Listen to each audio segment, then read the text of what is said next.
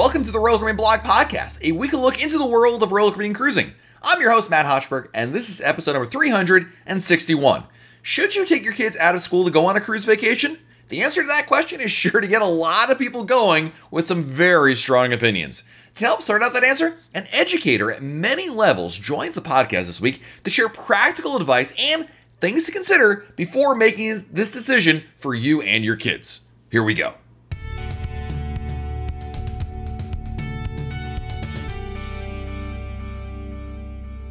Family cruising is a really, really popular thing. Heck, I love taking my kids on cruises, and so many families choose to take a Royal Caribbean cruise for their family vacations. And this week, we're going to be talking about a topic that is, any parent out there is going to have an opinion on this. One way or another, right or wrong, we're going to have opinions on this, and I love it. We're talking about of course, taking your kids out of school for vacation in general, and as it relates to cruising. But uh, I love this because today's guest sent me a message about how I'm wrong. And I love that. It's awesome. So, joining me on today's episode is Lisa Van Gemert. Lisa, welcome to the podcast.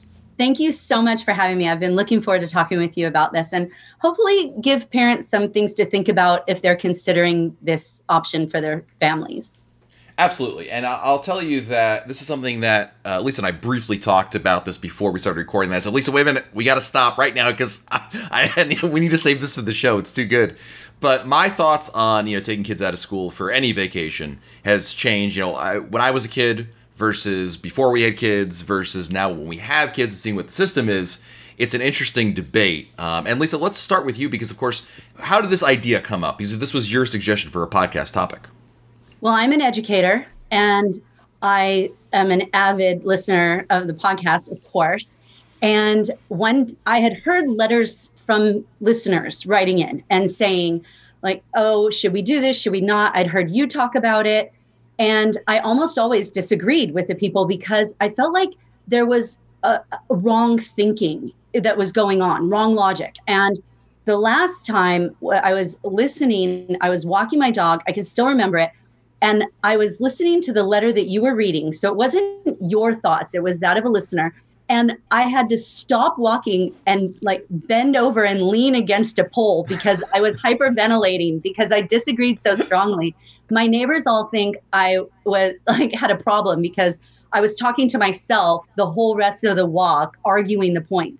And I finally decided, you know what? I'm just going to tell him that we need to do a whole episode about this. And I and I think that it's important because you mentioned that your thoughts have changed since you've had children. And I think that one of the things that's key to understand is that school and the way that schools handle school attendance is very different from how it was when most of us were growing up. And so yes. I think a lot of us just don't understand all that's going into this. Absolutely. That that's a really good point because that's something that came to light for me after having kids because as a kid as when I was a kid, and you know, uh, when I went to school, the you know my parents took me out of school all the time. I would say all the time, but we generally took you know I would say at least a week every semester, if not maybe two. You know, maybe in the spring semester you get an extra because you know with the holidays. But you, my parents always approached it like you know whether it was the winter break or uh, April break, or fe- we with you know traditional December, February, April breaks, and they would take that as the starting point, right? So you get the week off, but you know maybe tack on a couple days here, a couple days there. Um, so it wasn't unreasonable that we would get pulled out quite a lot, especially earlier on. I would say before, even somewhat into middle school. I, I distinctly remember reading Johnny Tremain at our cabin in Vermont, and I hated that book, but I remember I had to read it because because we were missing school as a result of it. And uh, but I, that that that was my background, Lisa, and I'm sure that you had a a similar uh, upbringing as well versus what you're seeing in the system today. Absolutely, and and a lot of it has to do with the way that instruction is done in classrooms now versus the way it was done before. And then some of it has to do, like so many things, with money. And some of it also has to do with the way that the school schedule is set up. So I do want to say that I do believe that there are lots and lots of benefits for children to cruising. I love cruising, obviously. um, I absolutely love cruising. And I definitely think that there are many experiences that kids can have on cruises that they couldn't have really anywhere else. The the point of difference that I would have with many people who've written in about this is that it's not like they can only have those experiences on a cruise if they are also missing school, right? You can mm-hmm. have all of those wonderful experiences during normal vacations. It's not like you can only benefit from a cruise if you've been pulled out of school to do it. So I do have some thoughts um, the about how to decide whether it's a good idea to take the child out or not. Because as I mentioned, you cost the school money. Schools get money for the number of students who are there. That's why schools take attendance because they get money based on how many kids were in that school that day. So even if your child isn't there and they're not getting any money for your child, they still had to pay the teacher salary. They still had to run the lights. They still had to have the air conditioning or heat going. All of the expenses of educating your child are still there because your child's registered in that school, whether your child's there or not. So you are actually costing the school money to be gone, like cold hard cash. And I think it's important for us to keep that in mind and respect it that we are having a deleterious effect on the school. And I'm not saying that that's a deal breaker, but you do need to recognize that that is the case. Another thing is is that you could have an emergency where you actually must take your child out of school and you could waste some of that like goodwill by taking a child out. And I've seen this. So I've been a teacher and the assistant principal of a 4,000 student high school. And I've seen this happen where parents will take a child out for a vacation. I've dealt with a child being taken out for a cruise. And they go around and you know talk to the teachers get the work and everything. And then there's been a family emergency that follows that. But mm. they've kind of burned the bridges now. Like the teachers are burned out on it.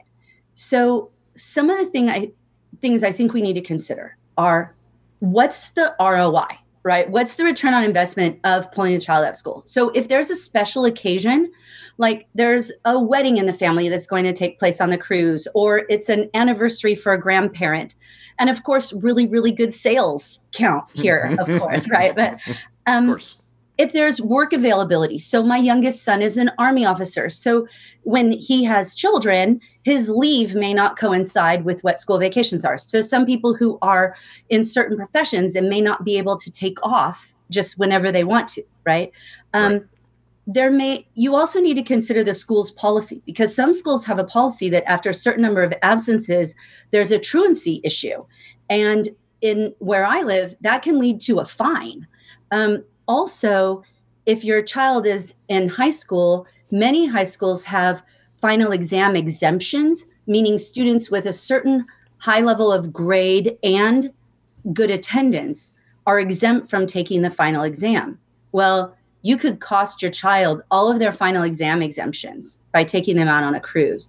So you want to be careful of that, about that. You also want to try to avoid the weeks before testing the weeks um, at the beginning of semesters and right after holidays. Those are not good times. Don't do that. Good times, like if you're going to pull a kid out of school, there are better times to do it. Those times would be right after major testing, which is usually in the spring. We get a spate of it in March, usually, and then another in May. Right after that testing, go. Most of the teachers and students' brains are fried. If you're gone a couple days, that's the best time to go. Right before a holiday, like some school districts are not out that Monday and Tuesday before Thanksgiving. Uh, I can tell you from teaching elementary and high school, there's not a lot going on on those couple of days. So, right before a holiday is okay, way better than right after a holiday. And I think some of these things are just, we don't necessarily know them. But if you know ahead of time, you know what? Look at the testing schedule and see, oh, the big state assessment is that week. We shouldn't go the week before that. You also have to look at what's right for your child because some children are super conscientious. And the idea of being gone for a few days or as much as a week from school, knowing that they're missing, can be distressing to them. And while the parents might like it, it may be difficult for the child who feels overly conscientious or just conscientious. Also, some kids don't handle schedule switcheroos as well. They need to have that normal schedule and they take a lot of time to get back into a schedule after they've after they've been thrown off schedule. And so all of those things are factors that parents need to consider when they're deciding if and when to take the child out of school for a cruise. Absolutely. I think those are excellent points you brought up, um, including also some of the things I didn't consider, which, of course, military leave and people's schedules there, um, and, and, some of the considerations around the time of year. You know, I, would also want to say that I think that we have to also recognize that there's a major difference between elementary age school children being taken out and upper school children being taken, especially high school and even middle school in, in a lot of cases, because, of course, the workload is significantly different among those grades. And, of course, the. Um, the the amount of review, perhaps if you want to call it that, between the grades could vary. And something you also touched upon was the the child themselves, right? Some kids are just faster learners; they pick things up. They are willing. Also, they're just better. Um, I don't want to say better students, but they're willing to do extra work to make up for it more easily than other students. So I think it also maybe in a lot of cases boils down to the student themselves. Absolutely. Uh, I think that if you do make the decision that you're going to take a child out of school to go on a cruise, there are some specific things that you should do before you go on the cruise. So, one of them is as soon as you know that that cruise is scheduled, as soon as you have YOLO booked it, you need to let the teacher know, right? And if yes. there is a reason, explain it. Say, my parents are celebrating their 50th wedding anniversary and they we're, our whole family is going on this vacation together to celebrate it acknowledge the extra work that it's going to cause the teacher.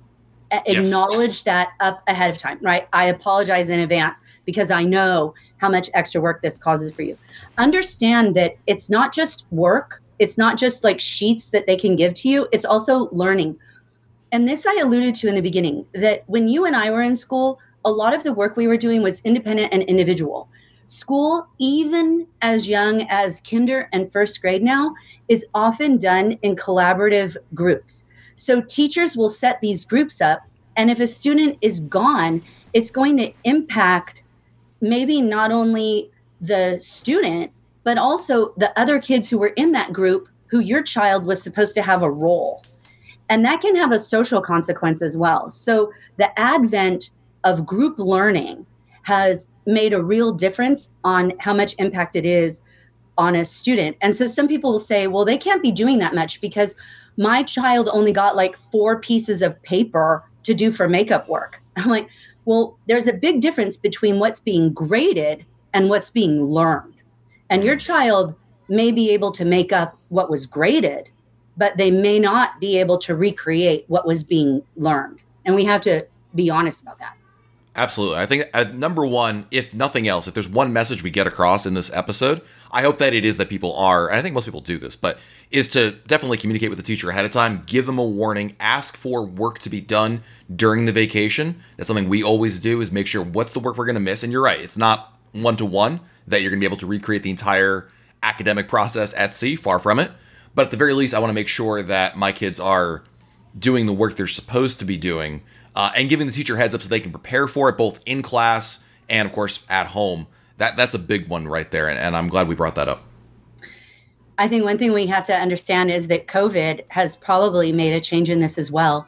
Now, with the advent of distance learning, a lot of schools, if you're taking a child out for something like that, may expect you to do the work even if you're gone. They may expect you to have a child participate in instruction virtually even while you're on a cruise. And I think, that, yeah, I think that's going to be common now. Some of the I things think, that, oh. Yeah, no, I just want to touch on that. That's a really interesting point because one of the things, you know, we, we got the tail end of it on, on our end here with uh, this past uh, six to eight weeks of the year with that. And, you know, it, it's interesting how, you know, the whole learning from home and distance learning may actually, whether or not it benefits or, you know, taking kids out, I wouldn't necessarily look at it that way but obviously, if if going forward, um, the learning process was a little more aimed towards you know Zoom calls and um, and uh, and online media, perhaps that might make it a slip midge easier. But it is a very easy slippery slope to go down as a parent to say, oh no, the kids will just you know go on a Zoom call and it, it covers it. It doesn't, and and that's kind of an early lesson that we learned just being at home, let alone on a cruise ship. So it's interesting that um, that uh, you bring that up as as something to to consider going forward, especially. I mean, it'll be a great excuse to buy that high quality surf and stream package, um, you can say, oh, it's not for me. My child needs it, right? So, some yep. of the things to ask the teacher would be obviously anything that can be done ahead. And what I mean by this is not just stuff that can be done during the cruise, but there may be stuff that can be done even before you leave. So, um, one of the things that we could consider is the teacher doesn't have to tell you if the child's in chapter seven right now of their math textbook, odds are they're moving to chapter eight, right? So, you your child can try to kind of get ahead a little bit. Um, I, I, some of us we can figure some of that out ask if the teacher has any preferred sites for tutorial videos. Some teachers may prefer Khan Academy. Some teachers may have like SchoolTube or YouTube channels, or even the textbook may have video supplements available that the child can watch for if they have a question about what was on the work, right? So there may be sites that the teacher would recommend so that as your child is trying to do the work independently, that they would otherwise have had a teacher for, that they can go to. One of the things I would suggest is offering the teacher an in lieu of.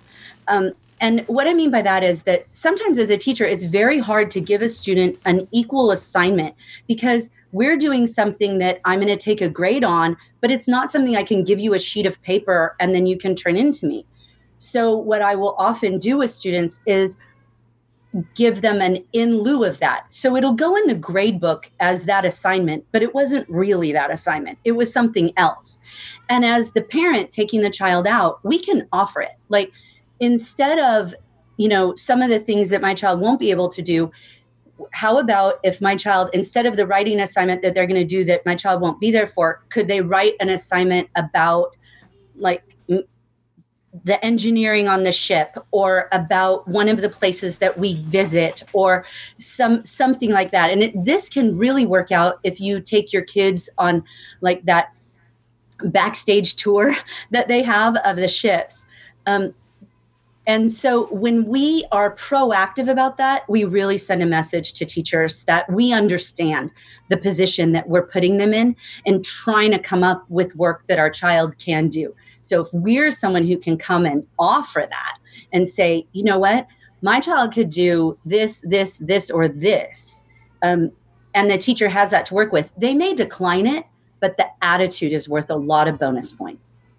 I, and yeah, I agree 100%. And I think that goes back to, again, something I talked about earlier, which is, you know, coming to the teacher ahead of time, not a surprise. Like, you know, uh, when the kids are leaving on Thursday, like, oh, by the way, I'm not going to be here for the next six days. You know what I mean? Like, uh, you know, eh, the more communication you have, the better. And in a lot of cases, we've had very understanding teachers who are like, absolutely, going to, you know, that, that sounds like a great trip to be able to do. And uh, certainly they're on board. But having that heads up and and having that, being on the same side, I think, is the approach we're really talking about, Lisa, right? Exactly. Seeing the teacher as a partner in what's best for this child at that time. And if the teacher acts like this is a really bad time, like that's going to be a real problem, we have to be understanding the fact that we don't necessarily know. Like, if you're teaching a lab science and you you know you can't set this lab up and you know that questions about it are going to be on a very important test. It can be frustrating right? So we just need to recognize that we're all we're all on the same side. We're all on the side of making a great educational experience for our child. And i think absolutely. one of the things oh go ahead sorry. No just gonna say absolutely. Keep going i like it well, I think there are some things that we need to do when we're on the cruise. So once we've made the decision to go and once we've talked with the teacher to try to work it out as best we can, then there are some best practices while we're on the cruise itself. One of them is to try to return the child to a more normal schedule before the end of the cruise if the child is going back to school the next day. So if we're coming back from a cruise on Sunday and we're going to send our kid off to school that Monday morning, we probably don't want to do and i know this is going to be heresy for you matt but we probably don't want to do the 8.30 dining with the kid oh. because they're probably going to be in bed the next night at 8.30 right so yeah. we want to make sure that we're not letting them sleep until 11 o'clock in the morning and then expecting them to try to go to bed at their normal bedtime when we're at home that night right so we need to try to return to that schedule a couple of days early we can try to use slow times on cruises to keep learning fresh. When you're spending time on taxis, if you go to Cozumel and you have to take the ferry from hell, right? or if you're on a bus, right? Use those times. It's not, they're not good times for actual work, like trying to balance paper and pencil on your lap.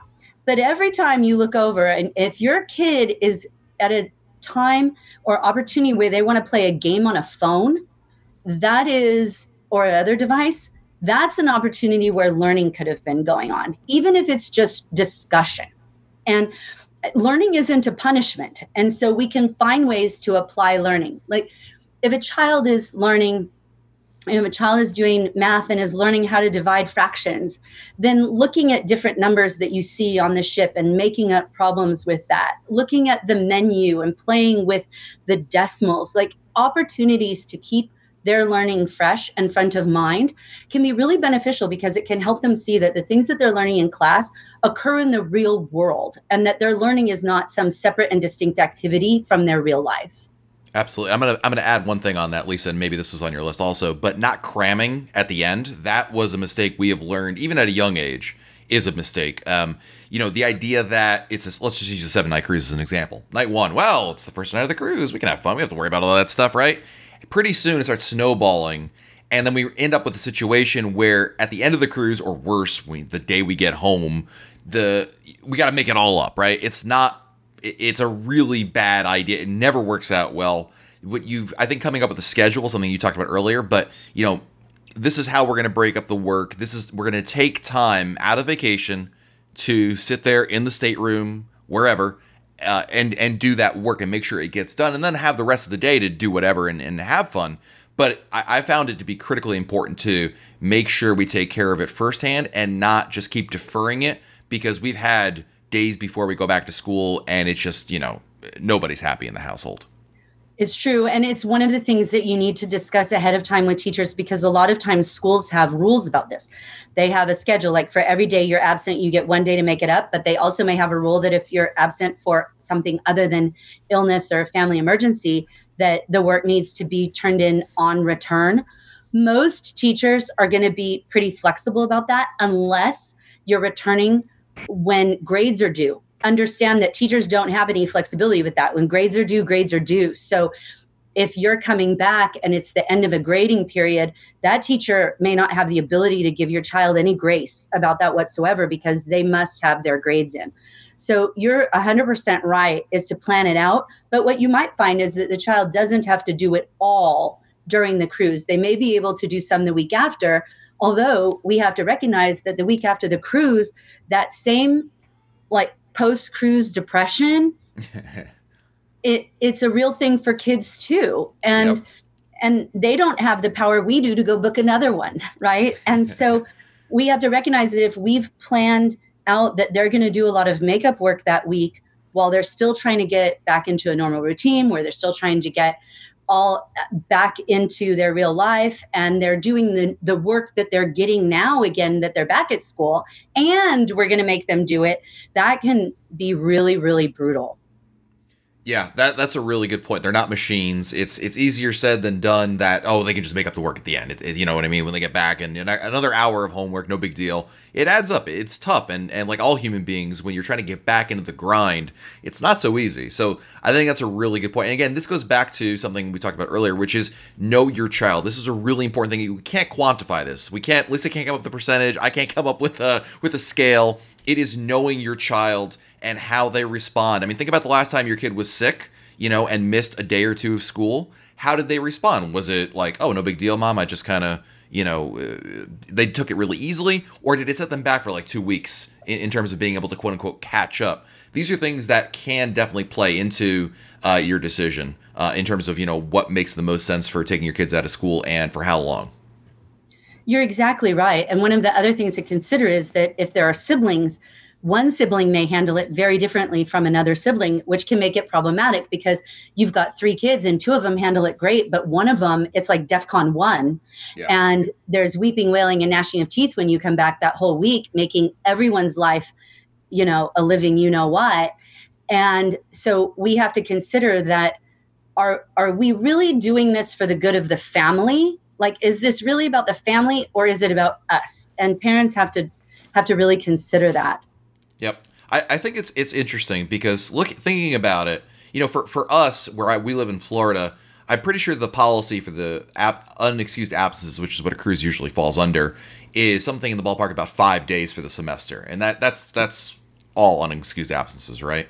And yeah. um, that that's not a lot because you have to remember, okay, there could be some sick days. There's somebody's uh, family, you know, we're, we're going to visit family somewhere. Um, you know, th- they add up very, very quickly, and this is a big difference as from when I was a kid to kids today and, and the system that's there. Um, so that that's a you got to start doing the math in your mind and being able to make sure you're not cutting yourself short, you're not putting yourself against the wall. Something you talked about earlier, which was that you know you plan this great thing where it got everything squared away, but then oops, somebody gets sick, or oops, somebody you know unfortunately there's a fam- there's a, a, family emergency, a death in the family, um, some other type of emergency. You know these are things that take your situation that you had perfectly planned and can really, you know, cause problems. Man, I sound like my wife whenever. Now I'm trying to, usually, like, she's the one explaining this to me. I'm like, no, no, no, it's fine. Two weeks away, what could possibly go wrong, right? That's fun. Yeah. I, I have a couple other thoughts about while you're on the ship. So I strongly encourage parents to, if your child is old enough to do it themselves, great. Otherwise, let them dictate to you. But keeping a journal um, is really valuable. Not only is it great for their writing skills, but it will help them remember what happened and the experiences that they had. And when they do that, then later, if you're trying to decide to do it again, and they're like, oh, I don't want to do all that makeup work again, you can pull that journal out and say, well, look at these experiences that we had, and, and let's look at the full picture, not just how we remember it now, you know, a year later or two years later. But let's look at what we were thinking at the time. And one of the things that I love to do when uh, people, I have to say when I'm on a cruise, my husband is constantly reminding me that I'm not that child's teacher. Like I will teach any kid I see. I'll like I'll just randomly start teaching something. Um, but one of the things that I found very valuable is to encourage children to ask crew members about their own educational experiences. Like, how what's school like where you are from? And there are crew members from all over the world. And what I find is that our kids will come home with increased appreciation for the educational opportunities that they have. Because if they ask enough crew members, they'll hear people who school is not something that the government provides and that their family couldn't afford lots of crew members have had to drop out of school early, or the schools don't have the things that our schools have.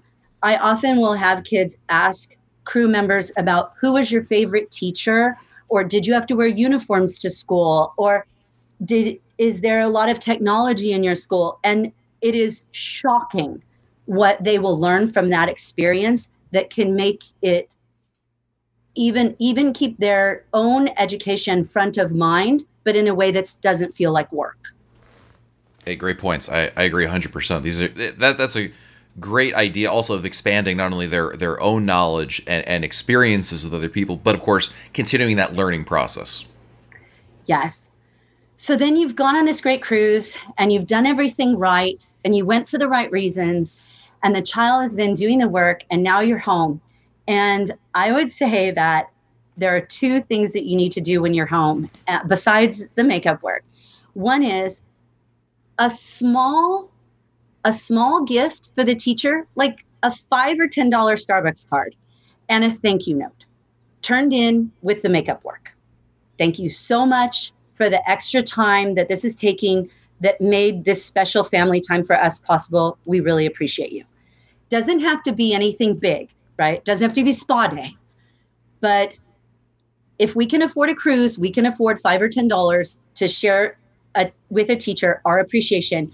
Because I promise you that for every day a student is gone, you can estimate that that teacher is spending somewhere between 30 and 45 minutes extra time in grading work separate from the rest of the class takes extra time in going back and entering stuff in the grade book in having to get copies made ahead of the time that they would normally have made those copies maybe having to do planning before they were planning to even do the planning. All of that combines trying to figure out how to rearrange stuff to accommodate the absence. Like it's something that we need to acknowledge, and a thank you note and a small gift will go a long way for that. I love it. I think it's I think it's a great tip. Um, it there's there's it. By the way, that works in the that works in the workplace as well. Just have FYI for all the uh, people who've got bosses out there. Just saying. It does. It really does. And I would not recommend bringing them back a souvenir from your trip. That is just mean, right? Do not. Yeah. And you don't need to offer to show them pictures of how you were at perfect day while they were not, right? Um, and then the the last thing I would say about after the cruise is um, to do some reflection with your child about the experience. Like, was it worth it? Is this something that we should consider doing again? What were the pros and cons? If there is loads of complaining from a child about doing the makeup work, or if they were really resistant to doing work while you were on the ship, then it's important to have that discussion with a child and say, you know, one of the things that will go into deciding whether we can do this again is is how much pain you put us through in making that happen. And so that post cruise reflection, just like Royal Caribbean is going to send you the survey, you need to kind of do your own survey with your kids. Like on a scale of 1 to 10, how worth it was this? Would it be good to do it again or should we try to just go during school holidays? should we do seven night cruises or would it be better to only be gone a couple of days? Would that be easier or harder? Even fairly young children can have s- strong and important and cogent discussions around this. I think that's a fabulous idea. I, and I got to say, Lisa, a lot of this, when we first started talking, and we were talking about you know all these things to consider. I got to admit, I was start my blood was starting to boil a little bit. I was like, oh man, I'm gonna. Lisa's wrong. I'm just gonna I'm gonna let her know in a second. And then you know the more we're talking about this, the more the better I feel, quite frankly, about this idea that again I, I think what we're really trying to talk about here, we're trying to preach here, is not that nobody should ever take their kids out of school uh, that'd be ideal perhaps in some some respects. But really what we're talking about is make sure you're doing it for the right decisions and taking into account every possible factor you can. Plan it the same way that we plan on you know should i go on this ship or that ship this itinerary or that itinerary spend extra money on that room or this room right? Those kind of same discussions are the things that are important to have because otherwise yeah it might make it simpler as yay we're booked the cruise but are you setting yourself up and your kids up for problems down the line that's a great point. One of the things that you pointed out was when you just mentioned that, like, oh, we could save this much money if we do it now. And I think one of the things, if you're dealing with issues related to the child being out of school, that you can think to yourself, okay, if somebody offered me $100 to deal with this right now, would I take it? Hmm. Right. And then we can use that to reflect later, like, remember, it wasn't worth it to me, but it might be. And some kids might thrive, and you might have great experiences. You're more likely to have them if you do that. You're more likely to have a great experience if you're thoughtful in advance. I think that one of the other things we have to consider is that there's some room here for Royal Caribbean. And if anybody from Royal Caribbean were listening, one of the things I think they should consider adding to Adventure Ocean is like a schoolroom where there's a certain time of day where kids can be in there working and maybe they have it set up with laptops with that they could that kids can use to research stuff because a lot of our kids work is being shared through platforms like google classroom or canvas. And so places that they can access it where other kids might be working as well. So i think cruise lines have some opportunity here as well. I think it's a great point. I think it's a it's a, it's a really uh, I could just, I'm just imagining like as a parent, like that sounds like a great idea. My kid's like, what are you talking about? What are we gonna? But it's, but your point. Learning doesn't have to be, you know, straight algebra uh, with the with the most, you know, with with the guy from Ferris Bueller type voice um, dictating it to you. It, it it doesn't have to be that way. And my kids actually enjoy doing. Um, gosh, I forgot it's I forgot the name of the one that they use, but they actually do enjoy the the math learning games, you know, that are associated with that. And hey, that's there's some educational value there as opposed to Gaga Ball, which I assure you has zero educational value, but it's still fun. Um, so if there was at least that option, I love that idea. I think it could benefit everyone, it, and it would solve a lot of issues. I think it would also make Royal Caribbean some money because more parents would be willing to go if that were an option. I think they would. Yeah. I mean, if you knew that your child would have a few hours a day that they could go in and do the schoolwork and you weren't going to have to have big fights about it every night or when you came back, it would be an easier decision to make. I have um I have one question for you that I wanted to get your thoughts on. You talked a little bit about this in the beginning, Lisa, about like, you know, some good times of the year to take kids out of school. Um, the one that I always have a big fight with my wife about, uh, especially, is the last two weeks of the year. And I'll expand that maybe to like the, the a couple day, the let's say three days plus or minus three days before any break, uh, be it spring break, be it winter break. Um, and, and I bring up those times a year because I roll my eyes when my kid comes home and tells me that they watched movies uh, inevitably during, especially the last two weeks of the year. It always seems like a complete waste of time. Again, my kids are in elementary school, not in high school. They're not dealing with finals.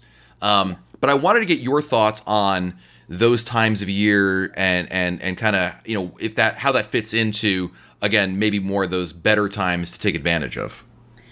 So there are two separate issues here: the very end of the year and right before holidays. So right before holidays, you're you may have the final exam issue for middle schoolers and high schoolers before Christmas. Some school districts end their semester at Christmas. If so, then the right before Christmas vacation would be a no go because you don't want them missing finals. Right. Um, for other vacations, like the time right before spring break, that is um, like if you're just looking at a day or two, that's going to be fine because the Friday before spring break is like a full moon in a school of werewolves. So it is horrible. And um, it, it is a nightmare anyway. So missing that day, no big deal. So probably the Thursday and Friday before spring break. The difficulty depending on when your spring break is, is that your student, even in an elementary school from like third grade on, may have really high stakes standardized testing that's going to happen after spring break. And if that's the case, there may be intense instruction going on right then that they really need. So it's unfortunately the answer to this is going to vary um, about where where and when is exactly appropriate one of the things that you should do is most school districts release their calendar really early. Like next year's cal well, next year's calendars are going to be a little bit different animal because of COVID, right?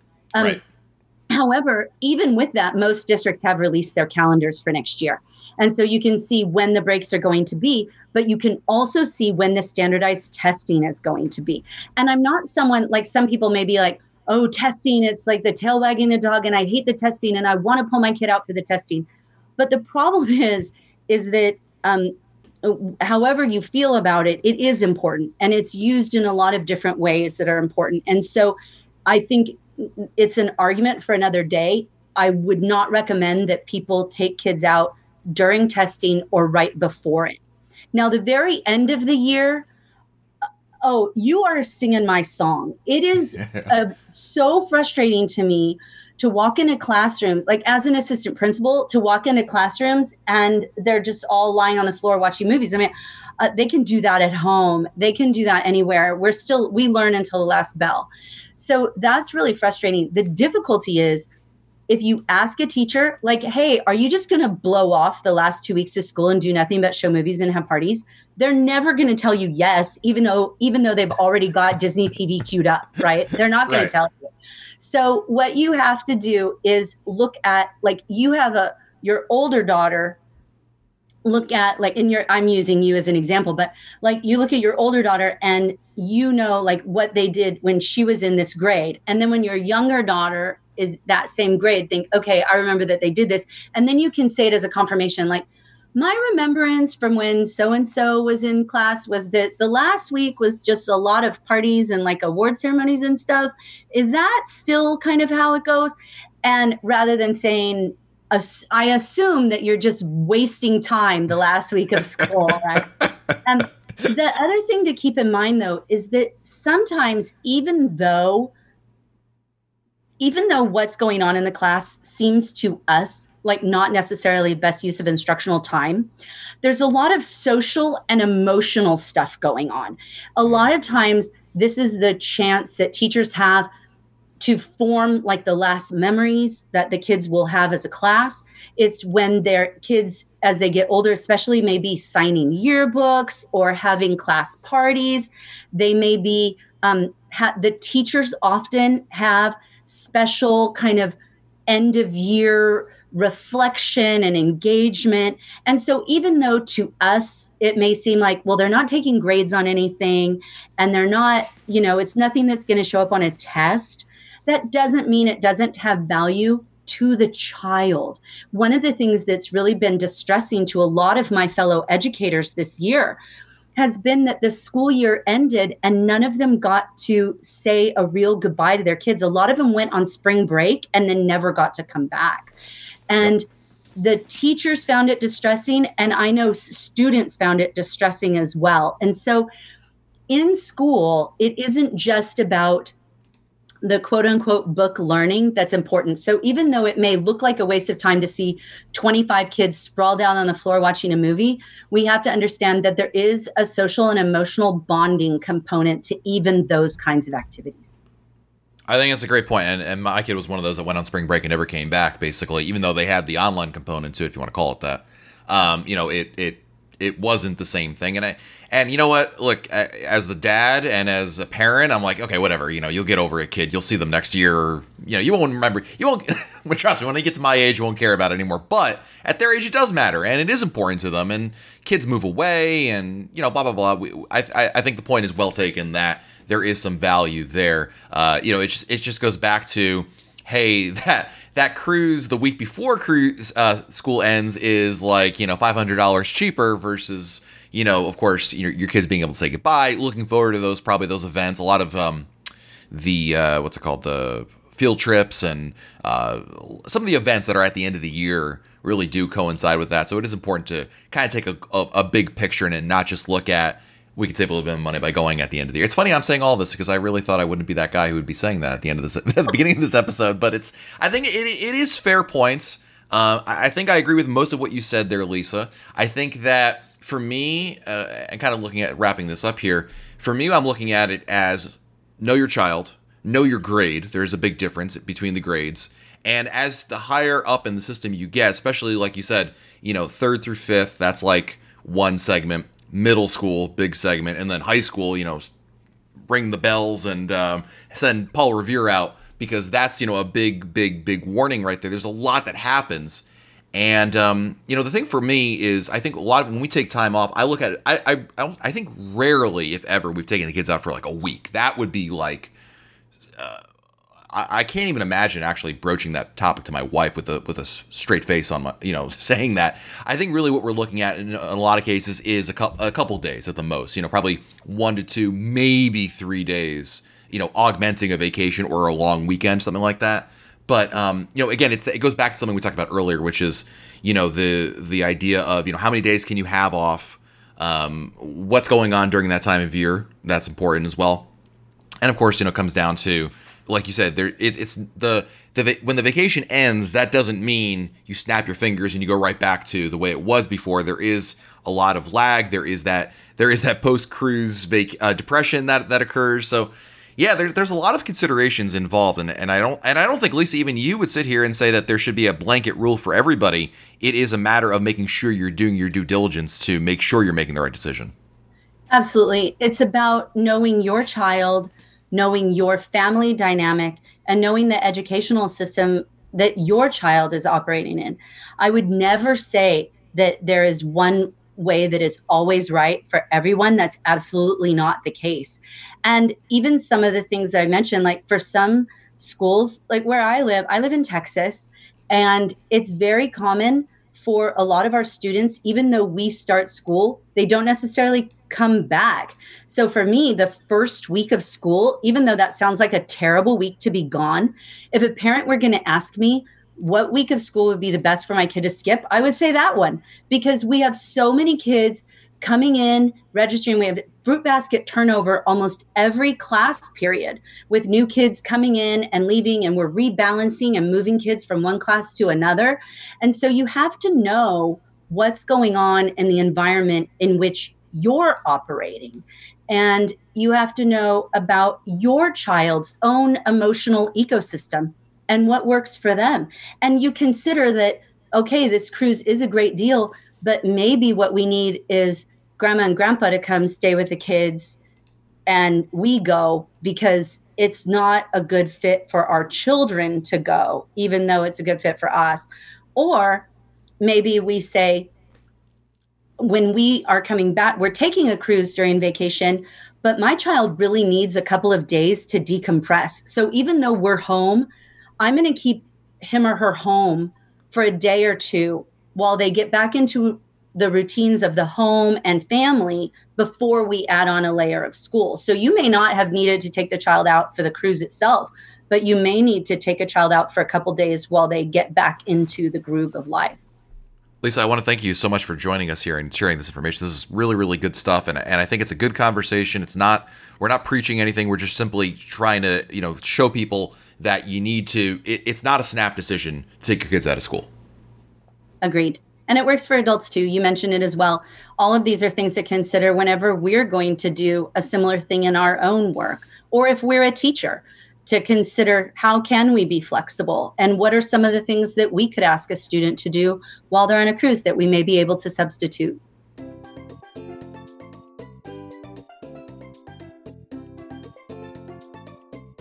All right, friends, time to answer some listener emails. And of course, if you want to send me your emails, you can always send them to uh, matt at royalcaribbeanblog.com. Matt, M A T T, at royalcaribbeanblog.com. You heard Lisa talk about, she heard uh, one of the emails from this episode, or not this episode, but a past episode, and then said, "Oh man, I want to talk about it." So you never know if your uh, comment, question, what have you, could end up being the impetus for uh, an awesome episode. So uh, we'll kick off today's listener emails with an email from James Gregg from Kansas City. Hey Matt, thanks for keeping up the positivity in the midst of this dark, dark time for cruising. We just had our cruise canceled for September. I wanted to write to suggest a tip for bringing wine on board. On my last cruise with my wife and two kids, we had two connecting staterooms. We bought we brought four bottles of wine on board, two per cabin.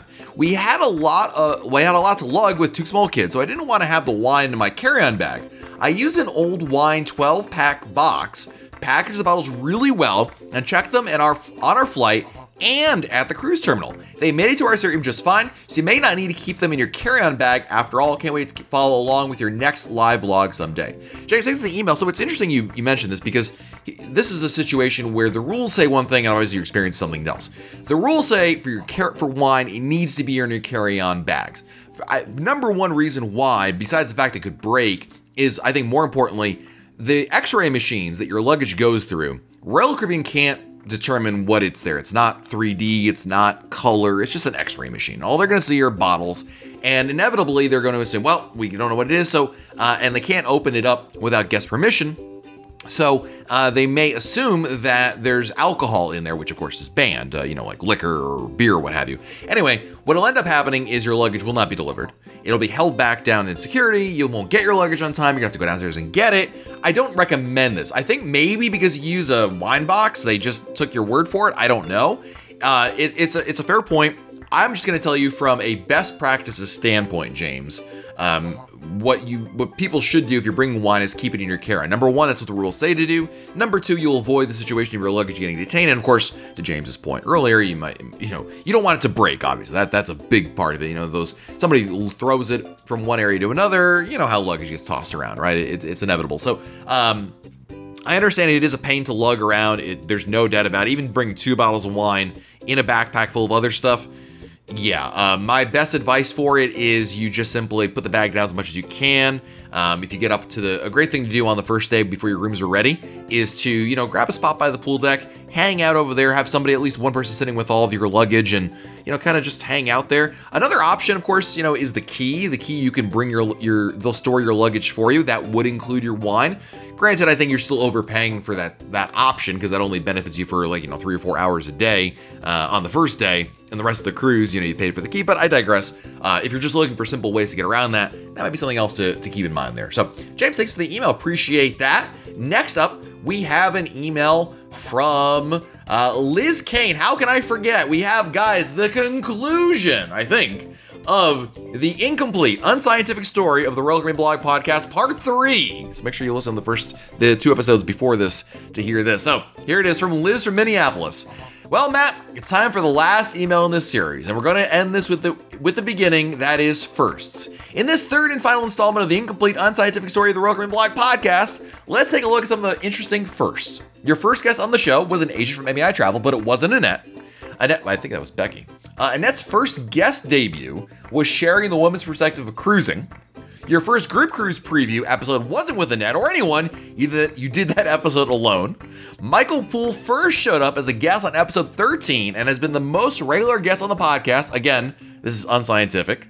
While there have been many listeners who write you, in those early days, Christopher Percy stood out to me. Billy Hirsch's first time on the podcast was a listener writing in long before he was a guest on the air. You did the first three Wish New Year's Eve episode with Billy for the winter of uh, 2017 to 2018 New Year.